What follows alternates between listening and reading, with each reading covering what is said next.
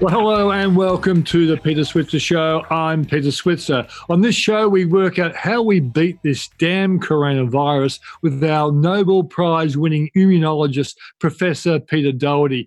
And I look for the way in which you can check if you are with one of the best super funds in the country with the CEO of SuperRatings, Kirby Rappell. And for those looking to invest in a company in the renewable energy space, we talk to the CEO of the Hazer Group, Geoff Ward, whose operation is making hydrogen to power trucks and buses and using iron ore with the Hazer process, they can actually make graphite. This is a great Aussie success story. So let's kick off. Professor Peter Doherty, thanks for joining us. Yeah, Peter's fine. uh, okay, yeah, good. pleasure to, pleasure to chat. Yeah. Okay. All right, Peter, you know, you wrote a book in 2013 called Pandemics, What Everyone Needs to Know. So what do we need to know?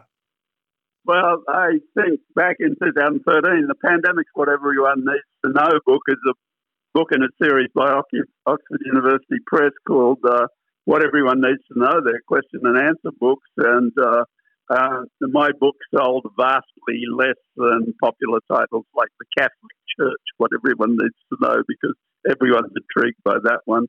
Um, it, uh, it's a reasonable book, and uh, the science is fine uh, as it was then.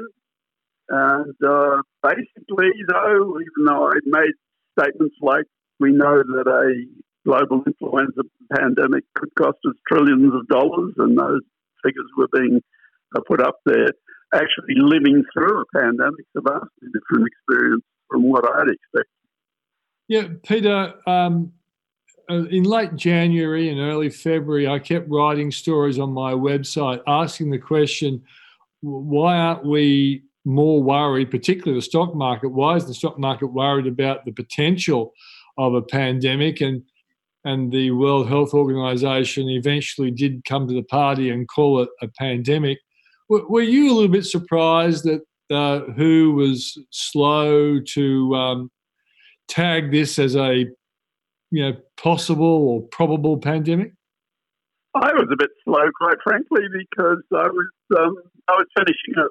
I, done, I'd written six books on scientific science and the scientific life, and had a long career in science. And uh, I'm 79 years old, and uh, I was writing my first non-science book, uh, which is the definitive work on empire, war, and tennis. And I know it's a definitive work because nobody's ever written that book before.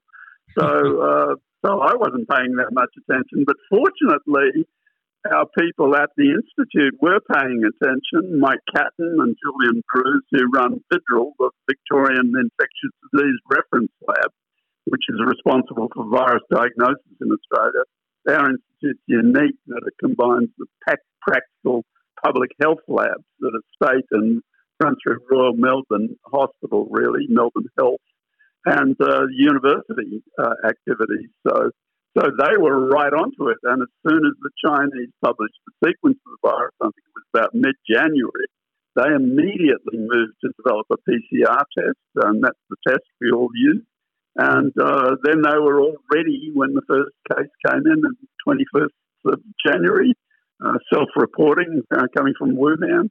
And they isolated the virus from that guy, diagnosed him, and uh, and we were the first to distribute the virus worldwide. The Chinese had given out the gene sequence, and by the time the gene sequence was out, people started immediately developing vaccines globally.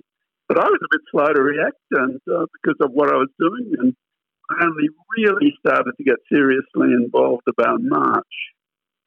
Okay, so given the fact that you did write a book called Pandemics, What Everyone Needs to Know, did you speculate that uh, there could be a rerun of something like the Spanish flu in the modern setting?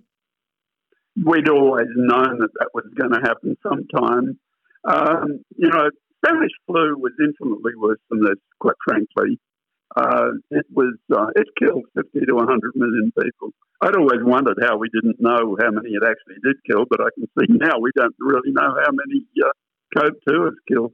Uh, we'd be relying on excess death statistics, I think. So um, it, it, was worse, and we didn't even isolate the virus until 1933, so 15 years later. And of course, now with modern science, we're right onto it.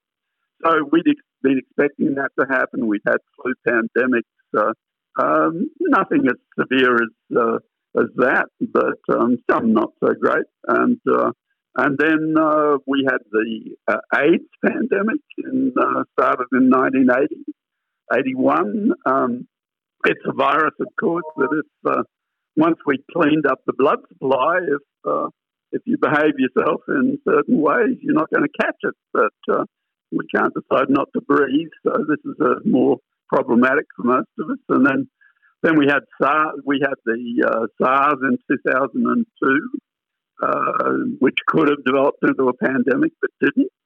It caused a lot of economic loss in, the, in East Asia and Southeast Asia. then the MERS virus, 2012, 2013. We had the bird flu scare in 2005 or so, and uh, and now this one. Uh, 2009 was the swine flu pandemic, which wasn't too bad. So uh, yeah, it's been happening, and and basically everyone, people who talk about this is a hundred year event uh, relating back to 1918, I think are quite wrong. I think these could be 10 year or 20 year events. Okay, so are, are you saying that we, we might see something like this in 10 or 20 years' time? Very likely. I, I think uh, with the enormous uh, population increase we've had, uh, people pushing into uh, forested areas, deforestation, uh, a billion people without enough to eat each day, so they'll eat live animals, wild animals, uh, and with enormous production increase for chickens and so forth in, in Southeast Asia, where we have high population density and we have all the uh, ducks and so forth to carry flu viruses. I mean, a flu, not a flu pandemic is always a possibility. Um, and uh, and then the other big factor is rapid international air travel. I think mm. it's highly likely we're going to uh, see something. Um, I think we ducked the bullet with the first SARS. It wasn't quite as infectious, but it was much more lethal, and it burned out. Um, so, and the MERS one, the one from the Middle East, is still circulating, but it's not as infectious as then.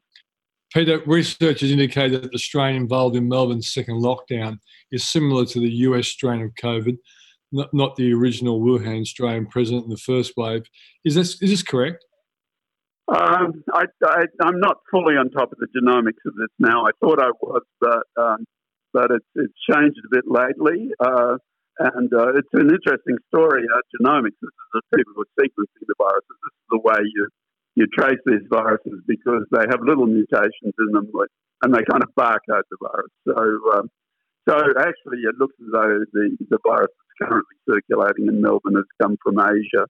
Uh, and uh, basically, uh, it's not the same as the New Zealand one. And uh, um, uh, I don't know how many strains are circulating in the US. Uh, we've had a lot of, early on, we had a lot of different strains here because of people coming back from all over the world. But, but the ones that are circulating now, it's, it's a pretty limited range. It, it hasn't come from the US, I'm pretty sure of that. Okay, well, I, I, don't want you to be political, but you know, you are uh, an expert on on pandemics, and um, you know, the, the the Melbourne hotel is in the news all the time in terms of the quarantine. What do we learn? What do we learn about effective quarantining from that uh, tragic event? I, I, think you know what the what the virus has shown us is um, you know our, our, actual our initial response to this is really very good, mm. and, and and it's great that the politicians brought into it. I mean, considering the political side of the equation that Scott Morrison comes from, uh, they could have made alternative choices, but I think they made the decision that they had to act, and, and politically, I think in Australia they had to act. I don't think there was any choice. So, uh, so right across the country, I've been very impressed with the way the politicians worked in this. Training a little bit at the edges now, as we now we now realise. I wish we'd stop doing inquiries and leave that till later and just get on with it. But um, but it's been been really good, and a lot of our committee structures across public health and so forth were fit for purpose, and they worked I mean, we've done very well with AIDS when that happened, and we've done we did pretty well early on with this, and and the and the the tradition of the public health people advising the, the, the, the chief medical officer and then getting to the minister was strongly established, I think, and worked. But what it's shown us, I think, is where all the holes are. It's like I, I, I think of the virus as the ultimate leak test. One of my grandfathers was a plumber and it's shown us where all, all the flaws are and, mm. and where we've got problems with not really clearly defined responsibilities between different agencies. You know, it's a very, as we know, Australia is very complex because of the state federal relationships, the division of various powers, and and so forth. And and and, and it, it, you can see some of it showing up here. You know, the role of border force in in Ruby Princess and that sort of thing. So so a lot of things not necessarily clear who's responsible for what, and uh, that's been a problem. And of course, it, it, even though the people at government level may reasonably understand it, when you get down to the level of, say, a security, private security company, probably the level of understanding is much less, to say the least.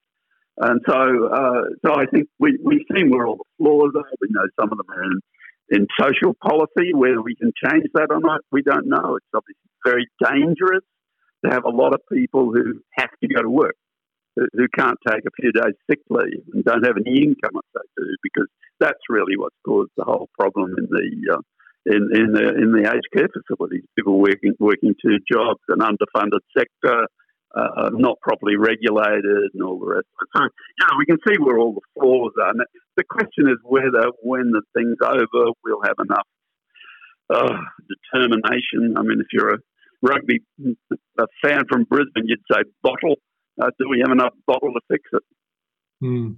Well, here, here, I guess, is the interesting uh, comparison question. You know, you've got Melbourne now going into to lockdown, uh, level four restrictions and Sydney and New South Wales, we're basically using, I guess, a seek and destroy method. You know, wherever we find it, go in and and try and uh, contain it.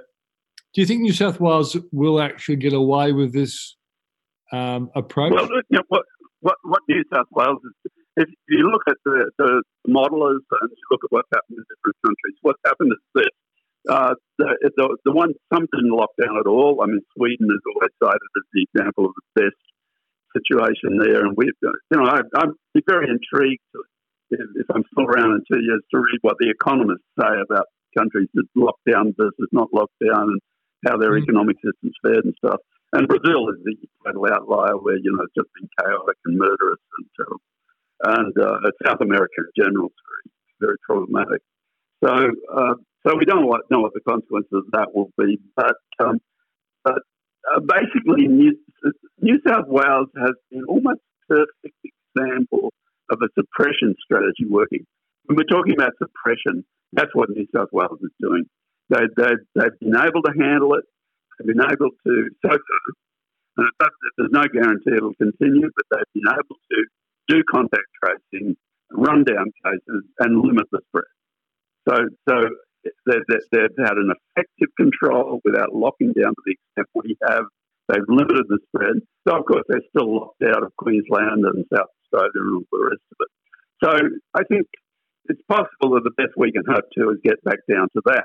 Now, why did New South Wales work better than we did? Why did where did we have this problem? Well, if you've been following us all, or if you listen to Elizabeth Grayson's evidence on the uh, on the inquiry the other day, I mean, there's been successive massive cuts in public health services in Victoria, the, the, including the, including health, and and basically what New South Wales and we they've been more underfunded than than say New South Wales, and basically what New South Wales had was its public health service in in four or five different units, and the Victorians were rather critical of that because they had one mega unit, but I think it showed that the the smaller units in New South Wales were in, more in contact with their communities.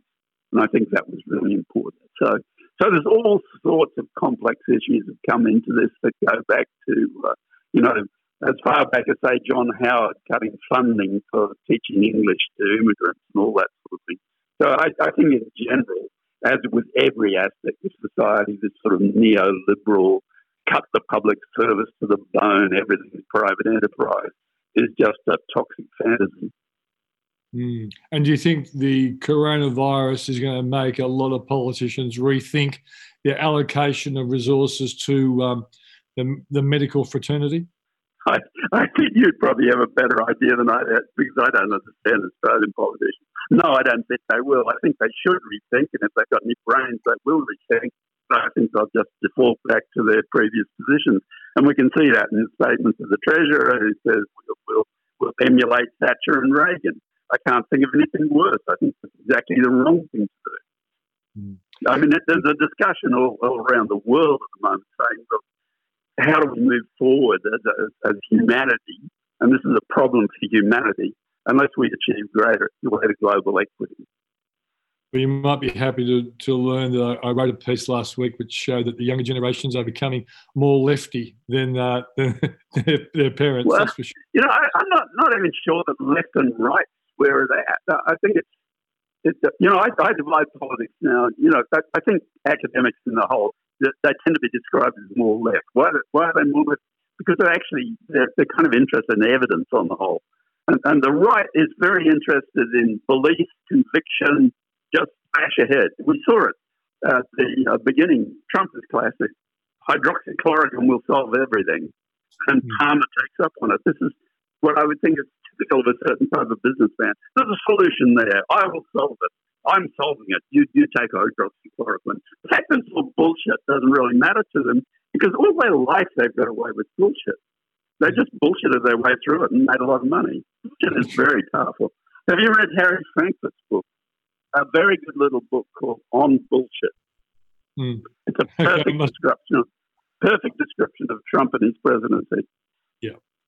Certainly, fake it till you make it is something that uh, Donald Trump would be uh, closely linked to. I, I, guess my final question to you, Peter, given your position and your overall understanding, do you, as an economist, um, I, I, hope that we don't have to live with closed borders for longer than we need to.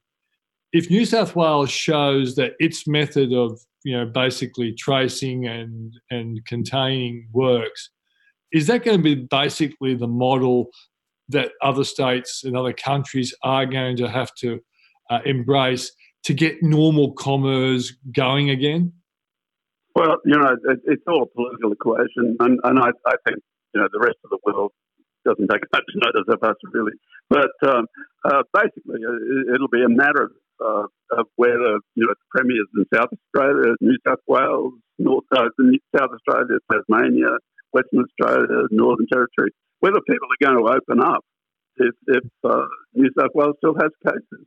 It's like the political equation, and whether the voters would forgive a politician who did open up, and then, then they had to go get an outbreak because a lot of Australia is back to reasonably normal economic activity, apart from the fact of trading with the other states and, of course, international trading. So basically, I think that we, we have to get a, a, vaccine out there as soon as possible, but, but we're still not sure whether the vaccine will be safe and work. We know that they give good immune responses, but we don't know yet because we haven't seen any results yet about, and even though we, we are expecting to see some results by, say, October, whether when they put those vaccines out there and a lot of people are infected, whether they're safe and they're, they're giving protection. So the best scenario, I think, is, is to get people vaccinated as soon as possible if the vaccines are okay. If the vaccines aren't okay, if they're not safe or they're not not working, then we've got a, an enormous problem. I just, I'm, I have no idea how we get out of it, really. Mm-hmm. Whether you decide, well, we'll do what Brazil does and we'll just let a lot of people die, but I don't see that happening. So, so I think the vaccine is the best scenario. I mean, drugs would be a good scenario. Uh, basically, we don't normally shut down the world for an infectious disease. This is a new one. It was scary. A lot of people were dying, uh, older people particularly, but still a lot of people dying. And um, and basically, if we can treat people, or we can get better treatment so that people aren't dying, then we open up again. But I, I only I, I don't see us really opening up again until we've uh, we've at least been able to vaccinate our own population, and we're able to demand of people coming here that they've got a vaccination certificate.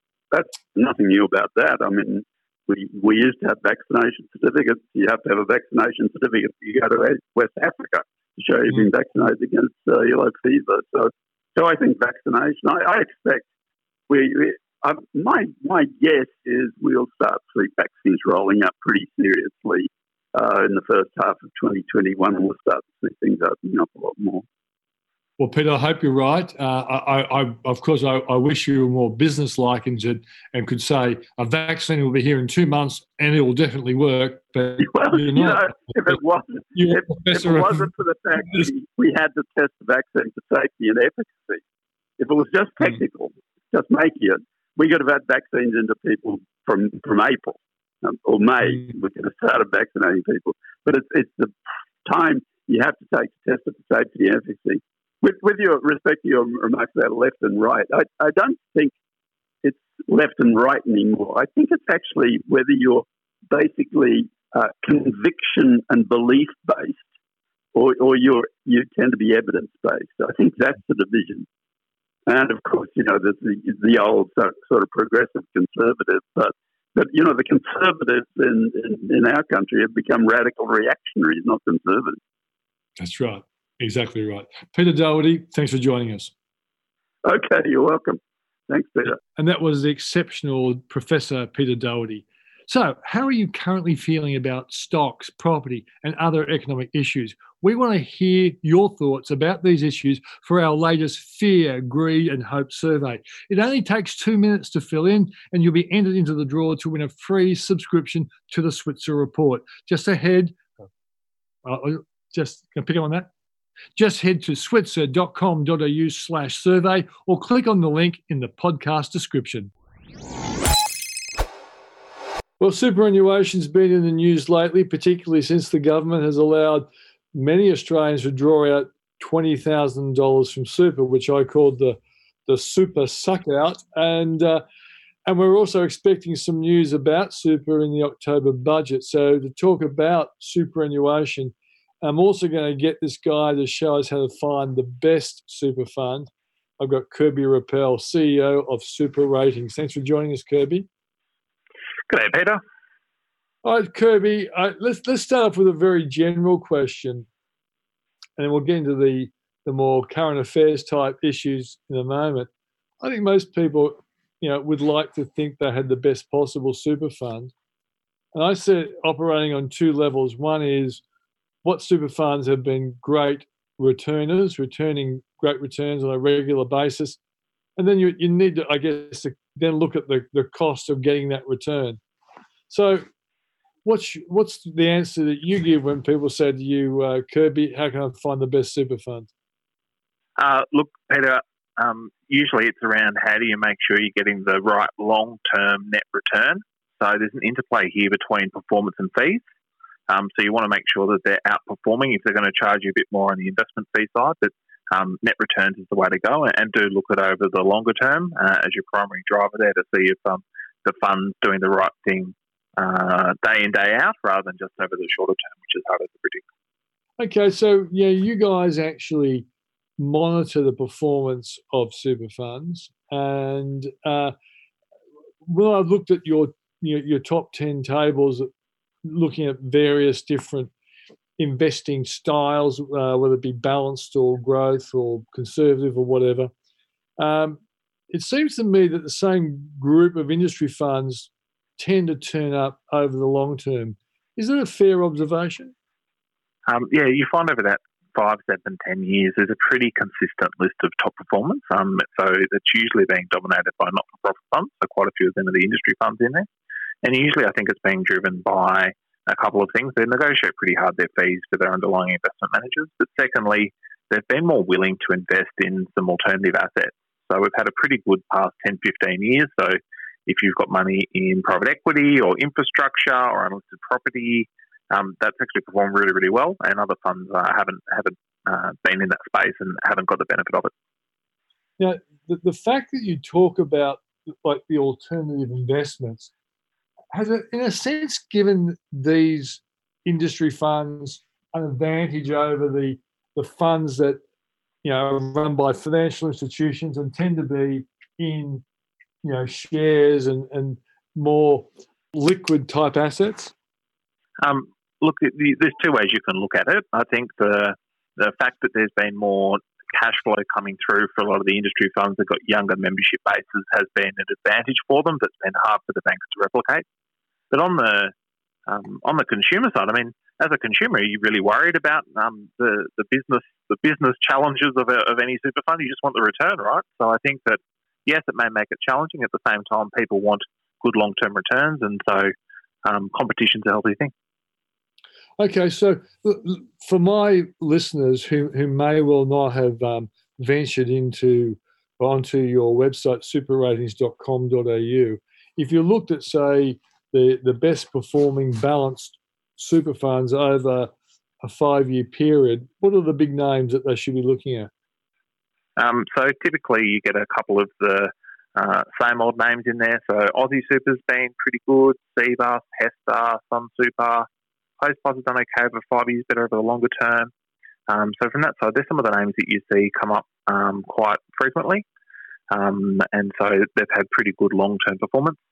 Um, typically, we had a few different names come up for this financial year. A few on the retail side, which is pleasing. So Australian Ethical, Suncorp came up.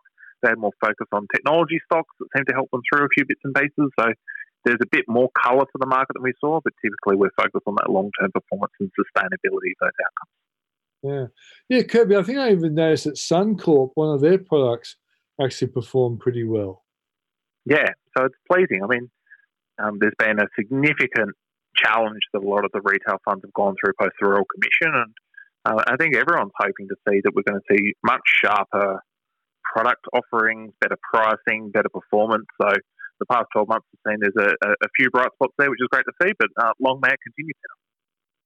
All right. So if someone is starting to think about their superannuation and, and realize that they may well be paying too much, what, what is the, the typical uh, charge, percentage charge from a good, good performing industry fund? Yeah, cool. So we monitor about 600 products in the market, so this should be broad based across the whole market. There's two sets of fees here. One is your sort of product administration sort of charge. Um, so that should be around $78 per year for the median funds and 25 basis points a year on uh, administration.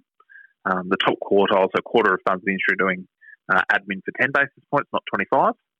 Um, and then the second bit is the investment management fee. So for that one, I'm slightly more agnostic. Uh, median uh, for the market sitting around 50, 60 basis points for an investment management fee. But at the end of it's all about performance. Some of the alternative structures cost more, but they've performed really well. So I'd be really focused on getting those product fees that probably can't add to your retirement outcome and try to make sure that they're benchmarked and competitive. So $78 and 25 basis points a year, and probably focus more on the investment management three fee through the net returns over the longer term.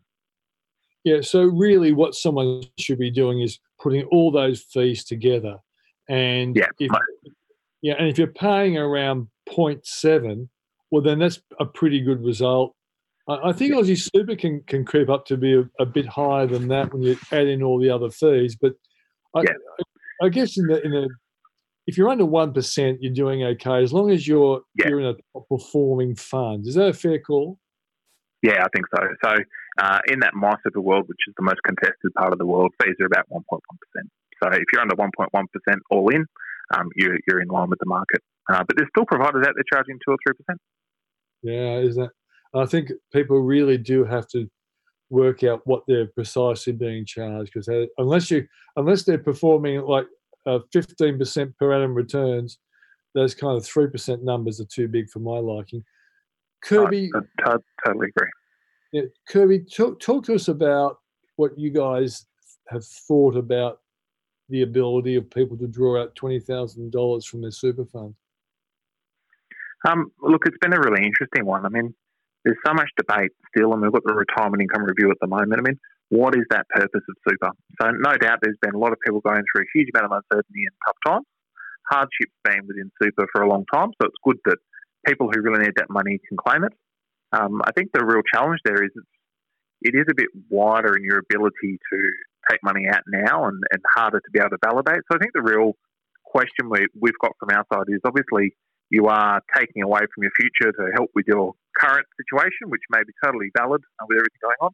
But the challenge is how many people are taking it out that probably don't meet that 20% drawdown in income uh, and just want the money today. So hopefully we'll, we'll see more about that as the ATO is going through tax returns and stuff like that. Um, but it's a really hard one. You want to keep that integrity to the super system. I mean, you may not need it today. It may not seem that exciting to you today, but um, geez, when you're getting close to in retirement, geez, you're going to be missing that money at that time. Mm.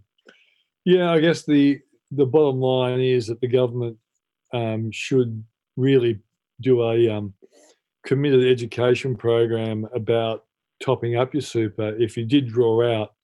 When, once the economy gets better and your job's safer and your income's coming in, that's the time to think about um, you know topping up your super.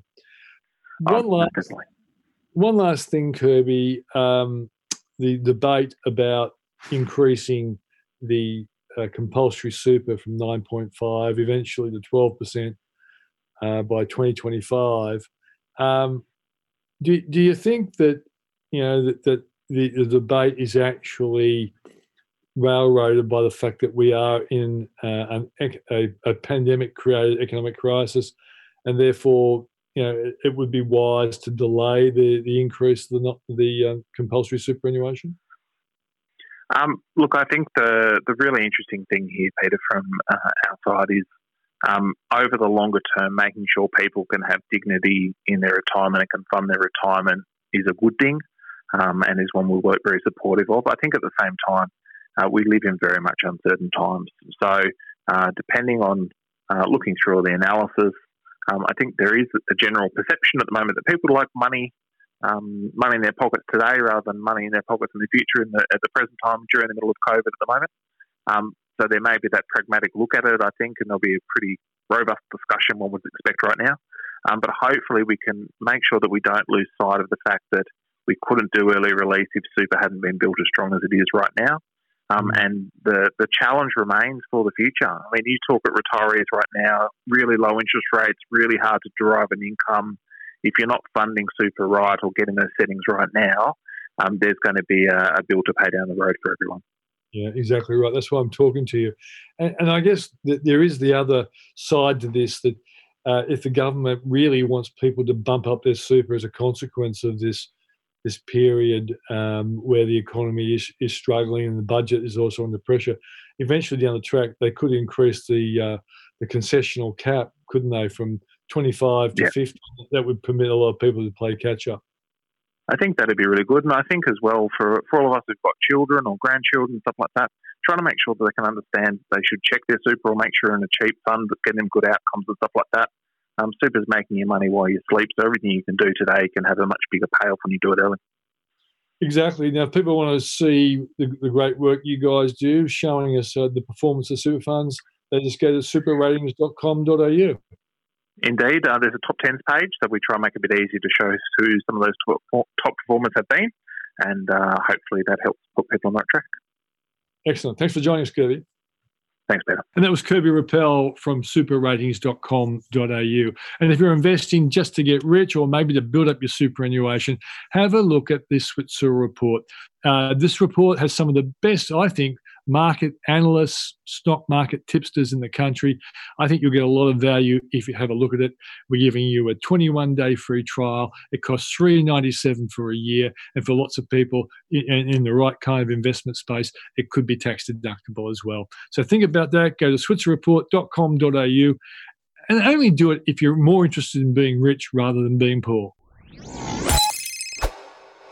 I'm talking to Geoff Ward of the Hazer Group, as I've already said. Geoff, uh, welcome to the Peter Switzer Show. Uh, thanks, Peter. Thanks for having me. So, Geoff, before I start asking some um, you know, critically important questions, I think we need to explain uh, what the Hazer Group does and how important it is that you know what you're doing uh, is going to make a big contribution uh, to the future of the Australian economy down the track as well as the global economy. Oh, thanks, Peter. So, Hazer Group is a, a clean technology company, um, and we're commercialising a process, a low emission way of making hydrogen and graphite. So, hydrogen has been identified as being critically important to uh, the energy transition. So, making use of all of the improvements we've had in wind and solar and allowing that to help decarbonise um, sectors like heavy transport industry, um, add storage and um, transport capacity into the network, and generally uh, continue the, the great progress that's been made by those technologies. And we're uh, developing a technology that was invented at the University of Western Australia and has been further developed with the University of Sydney um, as a way of making hydrogen that doesn't release CO2 into the atmosphere as part of the process. Right. So, give us an example of industries or businesses that will use the stuff that you'll be making. Well, a great example is uh, is heavy transport: buses, waste trucks, uh, long haul, freight lorries, um, mining trucks in the future. Um, so we've seen you know really good success of battery vehicles for smaller cars, cars around the cities, but certainly for heavy transport, then hydrogen fuel cell vehicles. Uh, a truck that's electric powered but generates its electricity on board from a hydrogen fuel cell with the hydrogen kept in a tank is a great way for us to actually replace diesel on our roads. Um, they're fantastically high quality vehicles. Um, they have long range. They're refueled at a Bowser the same way a diesel truck is, and they produce no emissions. Uh, the only emission out of a hydrogen fuel cell is water vapour. Um, and there's been some great news this week with the West Australian State Government, uh, FMG, uh, the big iron ore mining company, and others announcing uh, plans for initial fleets of hydrogen uh, powered buses to transport their workers around the Pilbara. So that's a great example of, of what we'd like to do. Uh, we'd like to produce hydrogen from waste uh, on the fringes of Australian and international cities, and we'd like to use that to supply that to waste trucks, public transport fleets, uh, buses, uh, and freight vehicles. So you talk about waste. What kind of waste do you use? Well, we take what's known as biomethane or biogas, and that's the um, the methane, uh, the gas created when you break down uh, organic waste, so your household rubbish, your food waste, your agricultural waste, or your waste from sewage plants. And so, currently in Australia, we generate a lot of biogas, as countries like you know, Denmark and Germany and California um, do also. And that's waste that comes from um, landfills um, or from wastewater treatment plants and that produces a biogas which we can turn into hydrogen and graphite. Fantastic. What are the biggest changes you've seen within the hydrogen industry uh, since last we spoke, and, uh, and, of course about the Hazer Group as well? Well, I think yeah, for us as the Hazer Group, our, our big change since we um, we last spoke was that we've reached a final investment decision and uh, financial close on our first a commercial demonstration project. And so that's a real milestone for us as a company. The first yeah, fully operational Hazer plant um, has been approved by the board and is fully funded. And that uh, is now going ahead um, to be located at Woodman Point, um, wastewater treatment plant south of Perth. So, really big milestone for us as a company. And, and 12 months from now, hopefully, I'll be talking to you about the successful startup of that process and that we'll have a, a running example to demonstrate to our you know, overseas customers and other customers in Australia of how the process works. Um, globally, hydrogen's continued to have a lot of focus. Um, in particular, the European Union and Germany have advanced, have um, announced some really substantial investment plans to increase the use of hydrogen in transport in Europe, power in Europe, industry in Europe, um, and uh, they're um, really, really, you know, multi-billion-dollar uh, ambitious plans uh, to be used as part of their um, economic stimulus after the COVID recovery. Um, in Australia, we've seen uh, continued to see new projects announced, uh, not just the major announcement that we've made, but as I mentioned, you know, an announcement uh, this week of uh, a project in the Pilbara uh, for bus transport associated with uh, with FMG, but also um, announcements of feasibility studies on other transport hubs, in, including one that we're doing to look at a transport hub in Mandurah, the city south of Perth, along with Macquarie Group and Hyzon Motors, a truck manufacturer. And so we're starting to see uh, a lot of the sort of strategic work that was done a year ago on developing plans and roadmaps you know, now really translate into demonstration projects, and, and we hope there'll be a wave of commercial projects following that shortly. So you made an appointment of an engineering contract with Primero. How is this partnership and others you have important for the, the business, Hazer Group? Well, Primero has been um, working with us for 12 months now on the detailed design for our uh, first type uh, process, the, the Hazer Commercial Demonstration Project. And so we needed uh, more engineering capacity and skills than uh, than we had in house, and to build a project of this uh, of this scope and scale. Um, and we elected to work with Primero because they were, were flexible and were hands on, um, and also they're a local West Australian company, so we were able to sort of work with their designers in one office and their fabricators in another, and install it on our site, all without leaving Perth. Um, we did that because we wanted to be closely involved in the detailed design, and you know because it's such an innovative project, yeah, we have to stay in really close contact with it. Um, as it turns out, it turned out to also be a good decision. So we weren't relying on you know interstate resources or international resources as we uh, implement this project in the um, in the age of COVID. So so that's been really positive. Um, other key partnerships for us are particularly our engagement with Chiyoda in Japan, who are a leading market for, for hydrogen and hydrogen innovation. Um, and we spent a lot of time last year getting to know Chiyoda and also potential customer sites in Japan. And so thankfully that's given us a platform uh, of you know, strong relationships that we can keep working on and working with um, you know, while we're uh, all communicating via Zoom, Teams, and, and electronic means.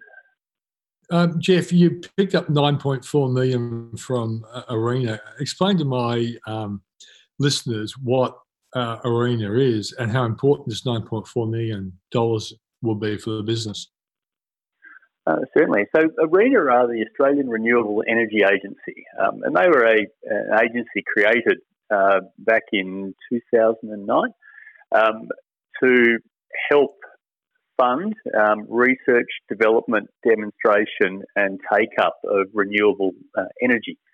Um, and they've you know, been a fantastic success. You know, they're a highly, highly qualified, very professional uh, body of uh, investment professionals, and they're responsible for uh, running programs for grant funding um, that um, support you know, the, the, introduction of new technology into Australia, the development of new technology, but also the, the uptake and and knowledge around renewable energy. So they've been very instrumental in building you know, the solar industry in Australia, the hydrogen industry, um, working on storage and network problems also. Um, obviously, the $9.4 million grant is very important to us as a startup to help fund the project. Um, our commercial demonstration project has a $17 million uh, capital budget. Um, and we'll be able to call down uh, 7.9 million of that 9.4 during the capital expenditure phase. Um, we financed the balance through a capital raising. Uh, we raised uh, eight and a half, eight point four million dollars in an equity raising in July this year, or in June this year, sorry. Um, and we've also uh, executed a loan facility with a uh, debt fund in Australia, Mitchell Asset Management, for a further six million. And so that's allowed us to fully fund the project um, the arena part of it is absolutely essential because that's um, you know, mm. reduced the cost to my shareholders and allowed us to, to really um, accelerate the development of this technology. Yeah, and it's kind of like a, a good thumbs up endorsement of what you guys are doing to get this kind of government money, isn't it? Uh, yeah, correct. I mean, Arena are really rigorous in how they assess projects. Yeah, um, I've worked with them extensively over the last couple of years, and yeah, they receive hundreds of applications. So there's a, a really strong process to go through to get to access the funding. Um, and I will give them a plug that you know they've achieved you know really remarkable results over the last ten years you know with the funding that they have been allocated, uh, and really helped you know develop some some key technologies and key supply chains in Australia. So certainly getting through their process was a was an endorsement. All right, so by commercialising what we, you might call the Hazer process, what will this aim to achieve besides providing clean energy? Well, certainly providing clean energy is our main aim. You know, we're you know, really excited by the you know the incredibly attractive you know, initial market we've identified of, of taking waste resources uh, and turning them into hydrogen for the early stage market in you know in transport and other clean hydrogen applications. But we're also excited about the potential for graphite and for our graphite material to be used in advanced applications like lithium ion batteries, um, in potentially in lubricants or activated carbon. Um, so the potential to sort of take a waste in a local economy, provide clean fuel to decarbonise, you know, the trucks and buses that support that same local economy, uh, to provide a sustainable long-term way for a water utility or a landfill to deal with the methane they generate and then at the same time produce a material which can go into an advanced manufacturing applications and hopefully you know spark some um, manufacturing, you know whether it's in Australia or in other locations. Uh, to me, just sort of says that this is a business that has you know really you know, strong growth prospects across a number of uh, different avenues. Mm. So, how has uh, COVID nineteen um, affected you know your goals and created, I guess, some challenges for you? Well, we've been you know, relatively very fortunate compared to other companies. Um, we raised capital in November of 2019 and then again in June of this year. So we've been well supported by um, shareholders, both existing and new.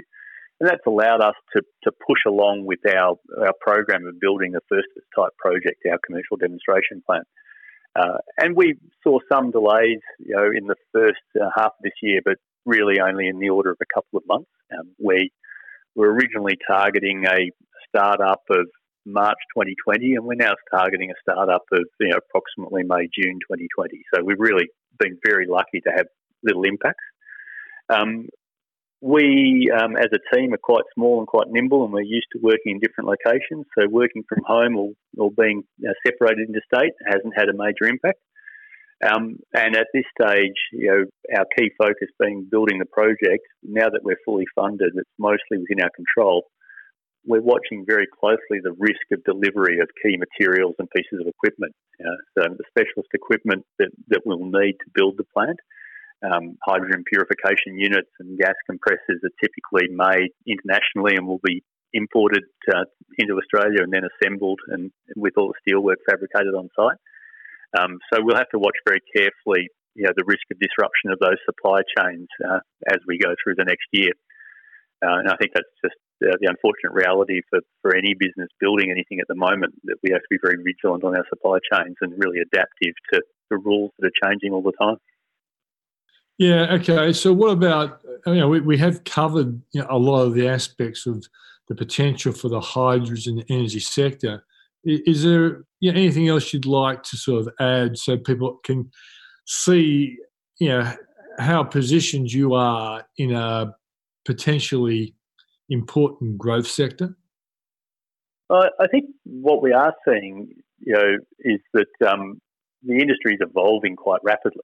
So, you know, it was only two years ago when you know, interest in hydrogen really kicked off in Australia with the visit from the Japanese delegation and wanted to explore you know, supply chains from Australia to Japan in the future. And then that's given rise, you know, very quickly to a roadmap and national strategy for hydrogen. Um, as part of that national strategy, uh, Professor Finkel sort of advocated the support of uh, development projects and then to cluster them together into hubs to give commercial scale.